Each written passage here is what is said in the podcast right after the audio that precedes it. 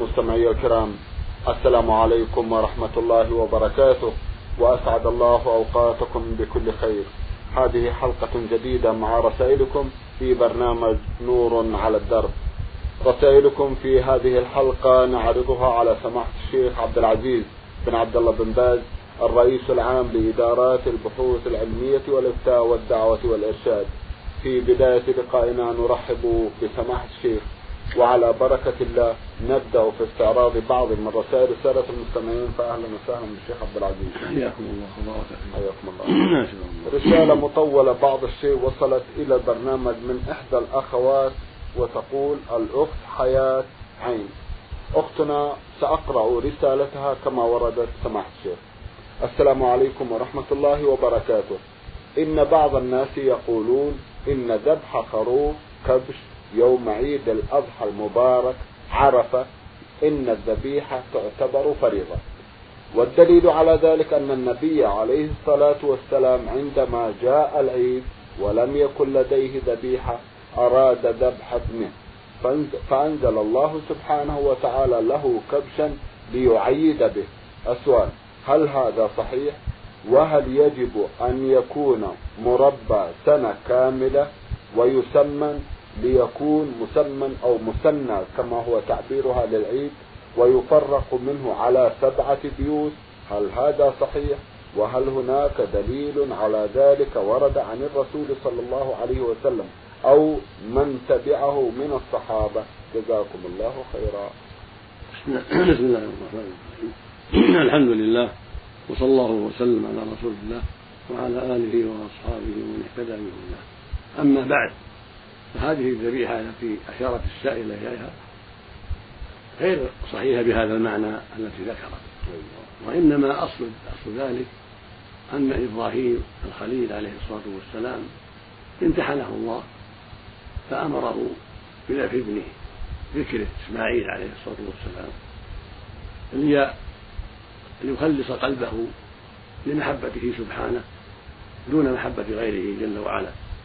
وكان إبراهيم هو خليل الله عليه الصلاة والسلام وهو أفضل الناس في زمانه وهو أفضل الخلق بعد محمد عليه الصلاة والسلام.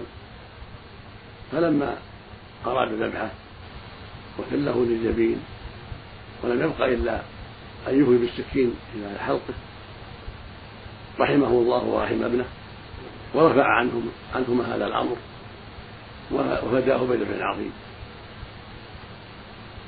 وناديناه أن يا إبراهيم قد قد صدقت الرؤيا إنا كذلك نجد المحسنين إنه من عبادنا المؤمنين. فنسخ الله هذا الأمر وحصل المقصود بصفاء القلب وكمال المحبة لله سبحانه وتعالى لأنه قد طابت نفسه بذبح ابنه تقربا إلى الله عز وجل وإكمالا لمحبته سبحانه وتعالى. فلما تم المقصود وحصل المطلوب نسخ الله هذا الأمر وفدى فدى الذبيح بذبح عظيم وكبش عظيم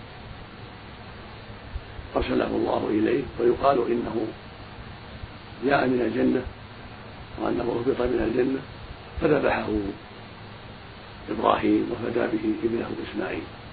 وبقيت هذه السنة في المسلمين من ذاك الوقت وهو الضحايا في أيام عيد النحر. وكان النبي محمد عليه الصلاة والسلام يذبح في عيد النحر كبشين أملحين أقرنين أحدهما عن محمد وآل محمد من أهل بيته والثاني عمن وحد الله من أمته عليه الصلاة والسلام. وصارت الضحية سنة في الأمة من عهد إبراهيم إلى عهد محمد نبينا عليه الصلاة والسلام إلى يومنا هذا. يستحب للمؤمن أن يضحي إذا كان عنده قدرة يوم النحر. شاة واحدة عن أهل عنه وعن أهل بيته. فيأكلون ويطعمون وإن ضحى بأكثر فلا بأس. وليس هناك حاجة إلى أن يربي في البيت نعم. ويسمنه يشتريه من السوق أو يكون عنده في مزرعته لا بأس. لكن ليس من السنة أن يربيه متى اشترى من السوق. كفى والحمد لله. ثم ليس من السنة يقسمه على سبعة أبيات لا. يأكل ويطعم. كما قال الله تعالى فكلوا منها وأطعموا البائس الفقير. فيأكل منها ما تيسر ويطعم جيرانه وأقاربه والفقراء ما تيسر. وإن قسمها أثلاثا فأكل ثلثا وقسم بين أقاربه ثلثا وأعطى الفقراء ثلثا فكل ذلك حسن. والمقصود من هذا أنه يأكل ويطعم وأنه يشتهيه من السوق أو يربيه في البيت كل ذلك لا بأس به. وليس من شرط ذلك أن يقسمه بين سبعة أبيات هذا لا أصل له. بل يعطي من يشاء بيتين أو ثلاثة أو أقل أو أكثر من الفقراء ومن أقاربه ومن جيرانه الأمر في هذا واسع والحمد لله. الحمد لله. سمحت شيخ كثير من الناس يهتم بالأضحية عن الميت سواء كان هناك وصية أم لم يكن. توجيهكم الكرام النبي صلى الله عليه وسلم اللهم صل عليه ضحى عنه وعن البيت ولم يفرق بين الحي والميت. فدل ذلك على انه إذا ضحى يكون تكون الضحية عنه وعن أهل بيته. يدخل فيهم أبوه الميت أو أمه الميته أو زوجته أو أولاده. يدخل في ذلك. لأنه ذبحها عن أهله عنه وعن أهل بيته. وجاء وجاء في حديث البراء بن عازب رضي الله عنه عن النبي صلى الله عليه وسلم أنه سئل سأله أبو بردة بن نياض قال إني ذبحت عن ولدي. فأقره النبي صلى الله عليه وسلم ولم يسأله هل ولده حي أو ميت. فدل ذلك على أنه إذا ذبح عن بعض أمواته وضحى عن بعض أمواته فذلك لا بأس به. بل فأمر مشروع بما فيه من الصدقة والإحسان والتقرب إلى الله بالنحر والإحسان إلى الميت بالصدقة والإحسان إلى الناس باللحوم الفقراء والحاويج والهدية إلى أصدقائه وأقاربه وجيرانه لكنها عن الحي آخر نعم. الضحية عن الحي آكد نعم. فالسنة أن لا يدع الضحية عنهم وإن ضحى عن أهل بيته فهو أفضل. وإن ضحى عن أمواته فحسن فلا بأس كله طيب. أما إن كان أنكر الضحية ميت فلا وجه لذلك. هذا الإنكار الذي يفعله بعض الناس عن الميت لا, لا وجه له. إذا ضحى عن الميت فهي قربة وطاعة وخير عظيم. نعم. بارك الله فيكم. أخ لنا من سوريا بعث بمجموعة من الأسئلة ولم يذكر اسمه بل وقع في نهاية الرسالة. أسئلته تدور حول ما يلي. أولا يقول هل يجوز لشخص الإفطار في رمضان من أجل الدراسة لتقديم الفحص إن وجد في الصيام مشقة؟ ليس للطلبة أن يفطروا. في رمضان من أجل الاختبار. بل عليهم أن يجتهدوا ويستعدوا في الليل لاختبارهم ويصوموا في النهار. وهكذا العمال ليس لهم يفطروا الواجب على العامل أن يعمل بقدر طاقته في نهار الصيام. وهكذا التلاميذ يعملون فيما يتعلق بالاختبار بقدر طاقتهم في النهار. وعليهم أن يجعلوا معظم العمل معظم العناية والمذاكرة في الليل لأن ذلك أقوى لهم وعلى المسؤولين أن يخففوا عنهم في النهار وأن لا يضغطوا عليهم بهذا حتى لا يحرجوهم من جهة الصيام. وإذا تيسر أن يكون ذلك قبل رمضان أو بعد رمضان فهو خير وأولى حتى لا يشق على التلاميذ في ذلك. ولكن ليس الاختبار وليس العمل عذرا في الإفطار. الواجب أن يهيئ الإنسان نفسه مع الصوم. فيعمل ما يستطيع مع الصوم ويعمل في الاختبار ما يستطيع. ويكون معظم المذاكرة والعناية تكون في الليل يكون في الليل وقت الفطر.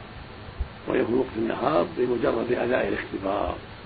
وعلى المسؤولين أن يلاحظوا هذا حتى لا يشق على التلاميذ. بل يجعلوا بل عليهم أن يجعلوا الاختبار بقدر الطاقة.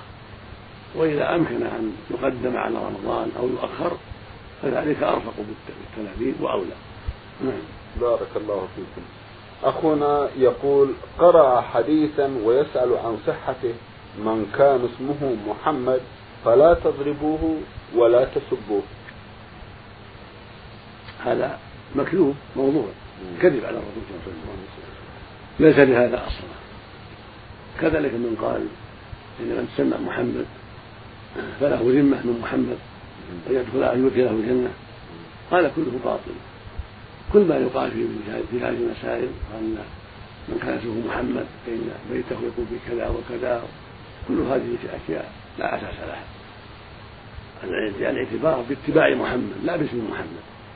فكم بالله من محمد وهو خبيث لا خير فيه لأنه لم يتبع محمد عليه الصلاة والسلام ولم ينقل لشريعته فالأسماء لا تطهر الناس وإنما يطهرهم أعمالهم الصالحة وتقواهم لله عز وجل.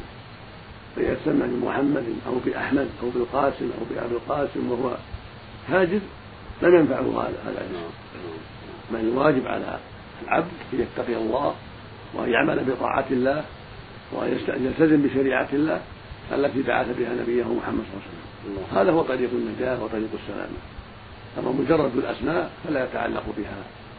نجاة ولا ولا عقاب. نعم. بارك الله فيكم. يسأل أيضا عن صحة حديث سمعه عن رسول الله صلى الله عليه وسلم يقول تعلموا السحر ولا تعملوا به. كذلك هذا باطل لا أصل له. لا يجوز تعلم السحر ولا العمل به. وذلك منكر. والله بين إنكاره في كتابه العظيم. قال تعالى واتبعوا ما أتت الشياطين على ملك سليمان. وما كفر سليمان ولكن الشياطين كفروا يعلمون الناس السحر. فجعل تعليم السحر من عمل الشياطين الذي ذمهم الله عليه وعادهم وهم أعداؤنا. قال وما أنزل على ملكين ببابل هاروت وماروت ثم قال بعده وما يعلمان من أحد حتى يقولا إنما نحن فلا تكفر. فبين أن تعلم السحر كفر وليس بخير فالواجب على المؤمن أن يحذر ذلك لأن تعلم السحر يكون بعبادة الجن والخضوع لهم ودعوتهم من دون الله وتعاطي أشياء تخالف شرع الله. فتعلمه وتعليمه والعمل به كله منكر وكله ضلال وكله كفر. فالواجب الحذر منه. ولهذا أخبر الله عن الملكين أنهما أنهما ما يعلمان من أحد حتى يقولا حتى يشعرا نعم. أنه كفر حتى يكون على بصيرة حتى يقولا إنما نحن فتنة ولا تكفر. ثم قال فيتعلمون منهما ما يفرقون به بين المرء وزوجه وما هم بضارين به من أحد إلا بإذن الله. ثم قال ويتعلمون ما يضرهم ولا ينفعهم. فكيف يجوز تعلم ما يضر ولا ينفع نعم الله المستعان. نعم. جزاكم الله السلامة نعم. رسالة وصلت إلى البرنامج من أحد الإخوة المستمعين ضمنها مجموعة من الأسئلة وهو آه، فضل ياسين محمد فضل سوداني ومقيم في المملكة. أخونا في سؤاله الأول يقول هل المسلم إذا قام بأداء الحج ووقف بعرفة وانحدر إلى مزدلفة هل ضروري أن يلتقط حصى الجمرات من مزدلفة؟ أم يجوز من أي مكان من منى؟ لأني قرأت كتيبا صغيرا للمؤلف زيد بن مبارك رسول مكتوب فيه أن الرسول صلى الله عليه وسلم لم يحدد موقعا معينا. نرجو الإفتاء جزاكم الله خيرا.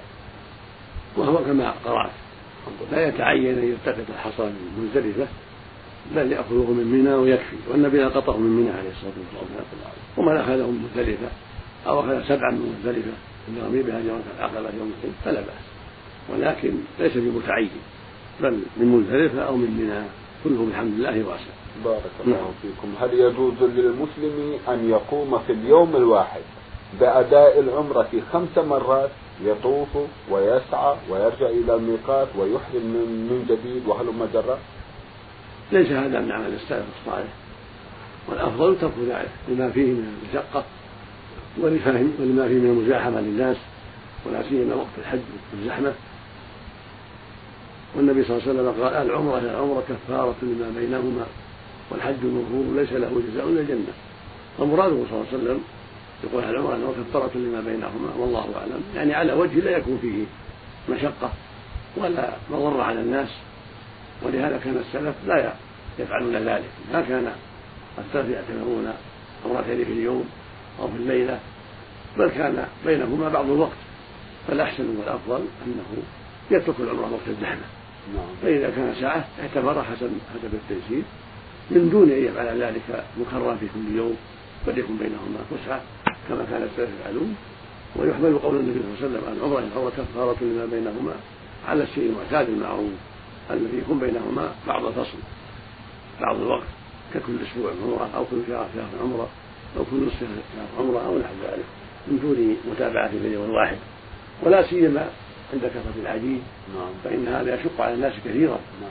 الصحابة رضي الله عنهم ومعهم النبي صلى الله عليه وسلم لم يعتمروا بعدما فرغوا من الحج بل لما فرغ من الحج ودع عليه الصلاة والسلام ليلة أربعة عشر ثم غادر مكة وسافر إلى المدينة عليه الصلاة والسلام ولم يكرروا العمرة وهكذا الصحابة لما حلوا من العمرة في أربعة ذي الحجة لم يبلغنا أن أحدا منهم توجه إلى العمرة في ذلك تلك الأيام الأربعة يعتبر ثانيا لم يبلغنا ذلك.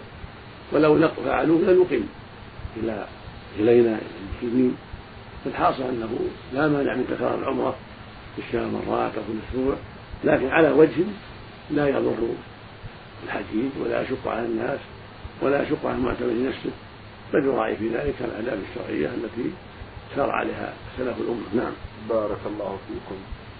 أفيد فضيلتكم بأني أعمل بالمملكة وأهلي في السودان. هل يجوز أن أقوم بمناسك العمرة عن والدي ووالدتي نيابة عنهما علما بأنهما أقوياء ويقدرون على العمرة؟ ليس لك ذلك. ما دام والداك قويين فهما يحجان بأنفسهما ويعتمران بأنفسهما. وأنت تحج عن نفسك وتعتمر عن نفسك. أما لو كان ميتين أو عاجزين لا يستطيعان الحج والعمرة فلا بأس. نعم. إذا توفي واحد عندنا عاد بالسودان بعد أربعين يقوم الأسرة أو تقوم الأسرة بزيارة للقبر الحريم والأولاد ويفتحون القبر ومعهم حبوب ذرة ينشرونها على الميت وير وير ويرمون فيما أعتقد حجارة على جانبي الميت. هل هذا جائز؟ وهل الحريم يزورون القبور؟ هذا عمل بدعة لا أصل له في الشرع. فتح القبر وضع الحبوب عليه أو الطيب أو ملابس أو غير ذلك كله منكر لا أصل له. بل هو من البدع. القبر لا يفتح بعد ذلك إلا لحاجة. كأن ينسى العمل أو أدواتهم كالمسحاء ونحوها. فيفتح لأجل ذلك أو يسقط من أحدهم شيء له أهمية فيفتح لأجل ذلك. أما يفتح لرؤية الميت أو لإدخال ملابس عليه أو أطياب أو حبوب كل هذا بدعة لا أصل وليس للنساء زيارة القبور أيضا. لقوله صلى الله عليه وسلم الحديث الصحيح لقول أبي هريرة وابن عباس وغيرهما لعن رسول الله زائرات القبور. والرسول صلى الله عليه وسلم لعن زائرات القبور. روى ذلك أبو هريرة وابن عباس وحسان بن ثابت رضي الله عنهم وكان أولا أذن للجميع في الزيارة ثم نهى النساء وأقر الرجال. وقال لهم زوروا القبور فإنها تذكركم الآخرة فأقر الرجال ونهى النساء عن الزيارة. والحكمة في ذلك والله أعلم لأنهن فتنة. ولقلة صبرهن فكان من حكمة الله أن نهاهن عن الزيارة حتى لا يفتتن ولا يفتن غيرهن نعم. أخونا يقول إذا طلب مني رجل مسيحي مصحف هل أعطيه أو لا؟ ليس لك أن تعطيه المصحف ولكن تقرأ عليه القرآن وتسمعه القرآن وتدعوه إلى الله وتدعو له بالهداية. كما قال الله جل وعلا في كتابه العظيم وإن أحد من المشركين استجارك فأجره حتى يسمع كلام الله. وقال النبي صلى الله عليه وسلم لا تسافر بالقرآن إلى أرض العدو لئلا تناله أيديهم فدل ذلك على أنه لا يعطى الكافر القرآن لا يسلم له مصحف. خشية أن يهينه أو يعبث به ولكن يعلم يقرأ عليه القرآن يوجه إلى الخير يدعى له فإذا أسلم سلم له نعم. أخت لنا بعثت برسالة تقول ميم ألف عين مصرية تقول في رسالتها زوجي مصري يعمل بالرياض وتزوجته من سنتين صبرت فيهم على الوحدة والغربة فهو ينزل عمله مبكرا جدا ويرجع بعد الظهر تقريبا بنصف ساعة أو أقل يتغدى ثم ينزل ولا أراه إلا منتصف الليل. وخلال الفترة من العصر إلى الليل يقضيها بين عمل وقراءة مع أصدقاء له وقد نصحته أن يعطي كل ذي حق حقه فلربه حق ولنفسه حق ولزوجه حق من الجلوس معها ومؤانستها فهو يأتي متعب لينام ولا يؤانسني حتى بالكلام الطيب الذي تنتظره الزوجة. وهذا بلا شك له أثره السيء على نفسيتي وهو يكره كثرة الكلام معه في هذا الموضوع ويكتفي بأنه يجلس بالبيت الخميس فقط وهذا مما لا شك فيه أثر على سلوكي. فأصبحت أغضب وأثور وذكرته كثيرا ولم يكن جوابه إلا هذه هي الحياة فبما تنصحونني؟ وما هو حل هذه المشكلة التي عانيت منها؟ وصبرت عليها سنتين. جزاكم الله خيرا. أولا ننصحك بالصبر والكلام الطيب وحسن الأسلوب معه والدعاء له بالهداية والتوفيق.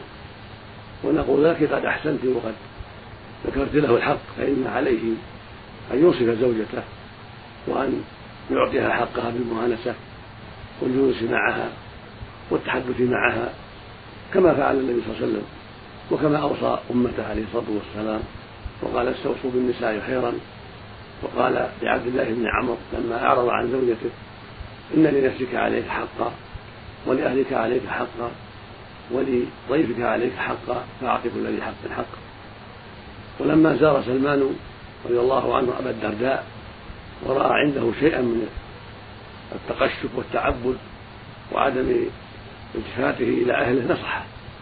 وكانت اشتكت إليه زوجة أبي الدرداء وأنه لا لا حاجة له في الدنيا. فعرف من كلامها أنه لا يلتفت إليها كما ينبغي. فنصحه سلمان وأمره ينام مع أهله إلى آخر الليل ثم يقوم يصلي وأمره يصوم تارة ويفطر تارة. وقال له سلمان إن لنفسك عليك حقا ولأهلك عليك حقا ولضيفك عليك حقا فأعط كل ذي حق حقه. ثم توجه إلى النبي صلى الله عليه وسلم فأخبره سلمان وأبو الدرداء بما جرى.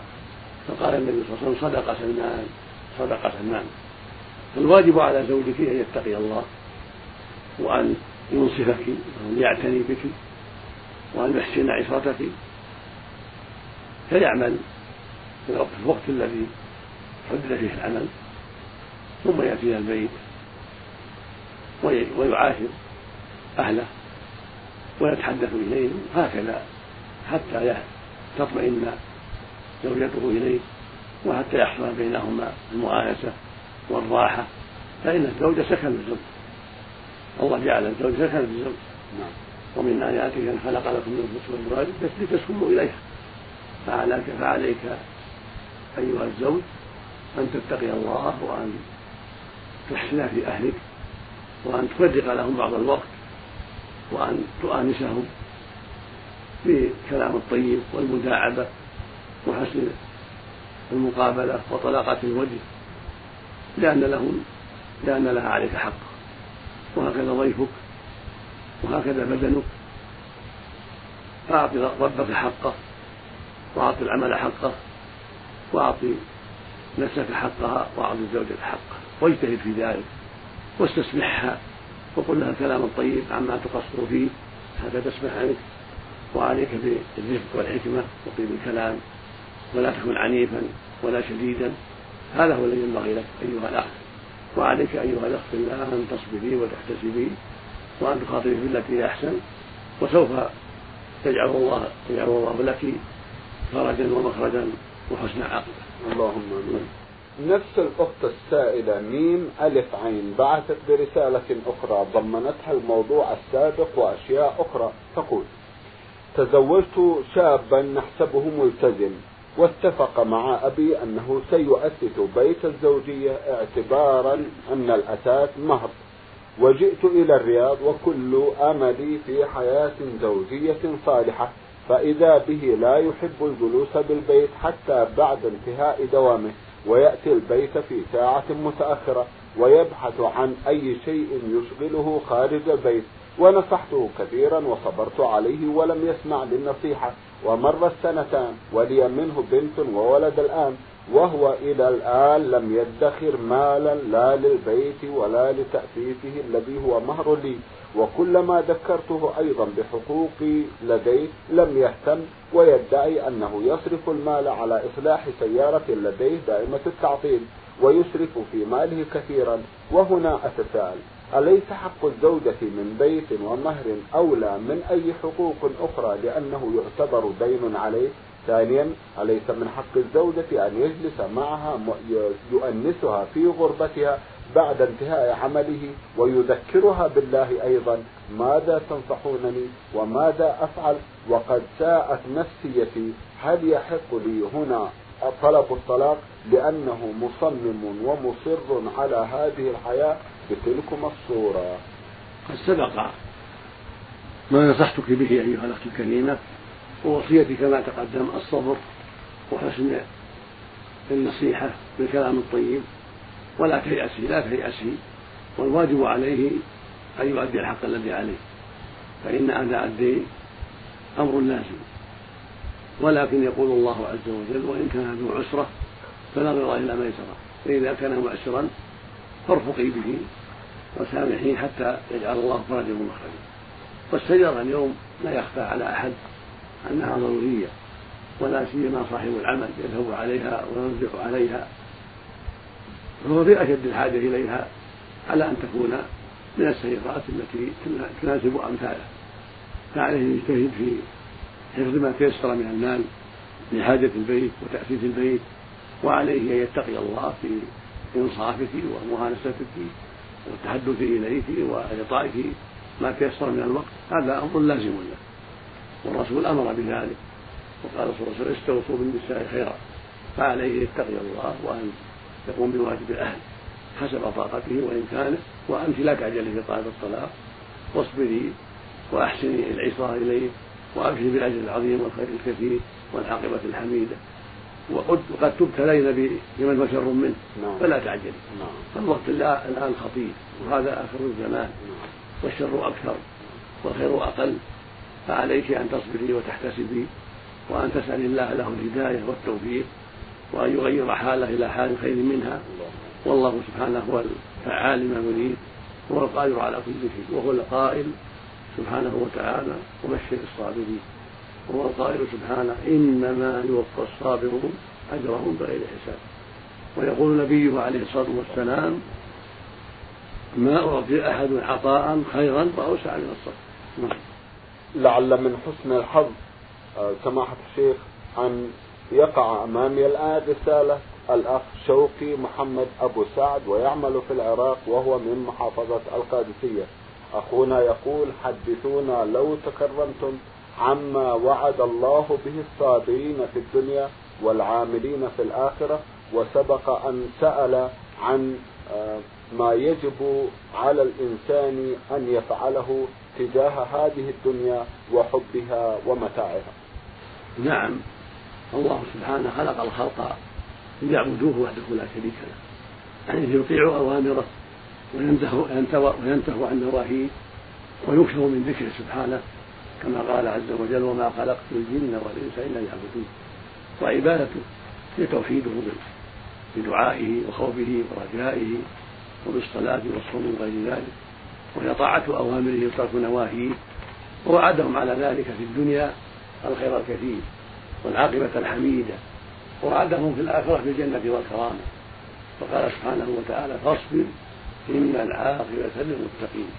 وقال وبشر الصابرين. الذين إذا أصابتهم مصيبة قالوا إنا لله وإنا إليه راجعون. أولئك عليهم صلوات من ربهم ورحمة وأولئك هم المتقون. وقال سبحانه وتعالى إنما يوفى الصابرون أجرهم بغير حساب. وقال النبي صلى الله عليه وسلم ما أعطي أحد عطاء خيرا وأوسع من الصبر. فالصابر له العاقبة الحميدة في الدنيا وله العاقبة الحميدة في الآخرة إذا صبر على تقوى الله وطاعته.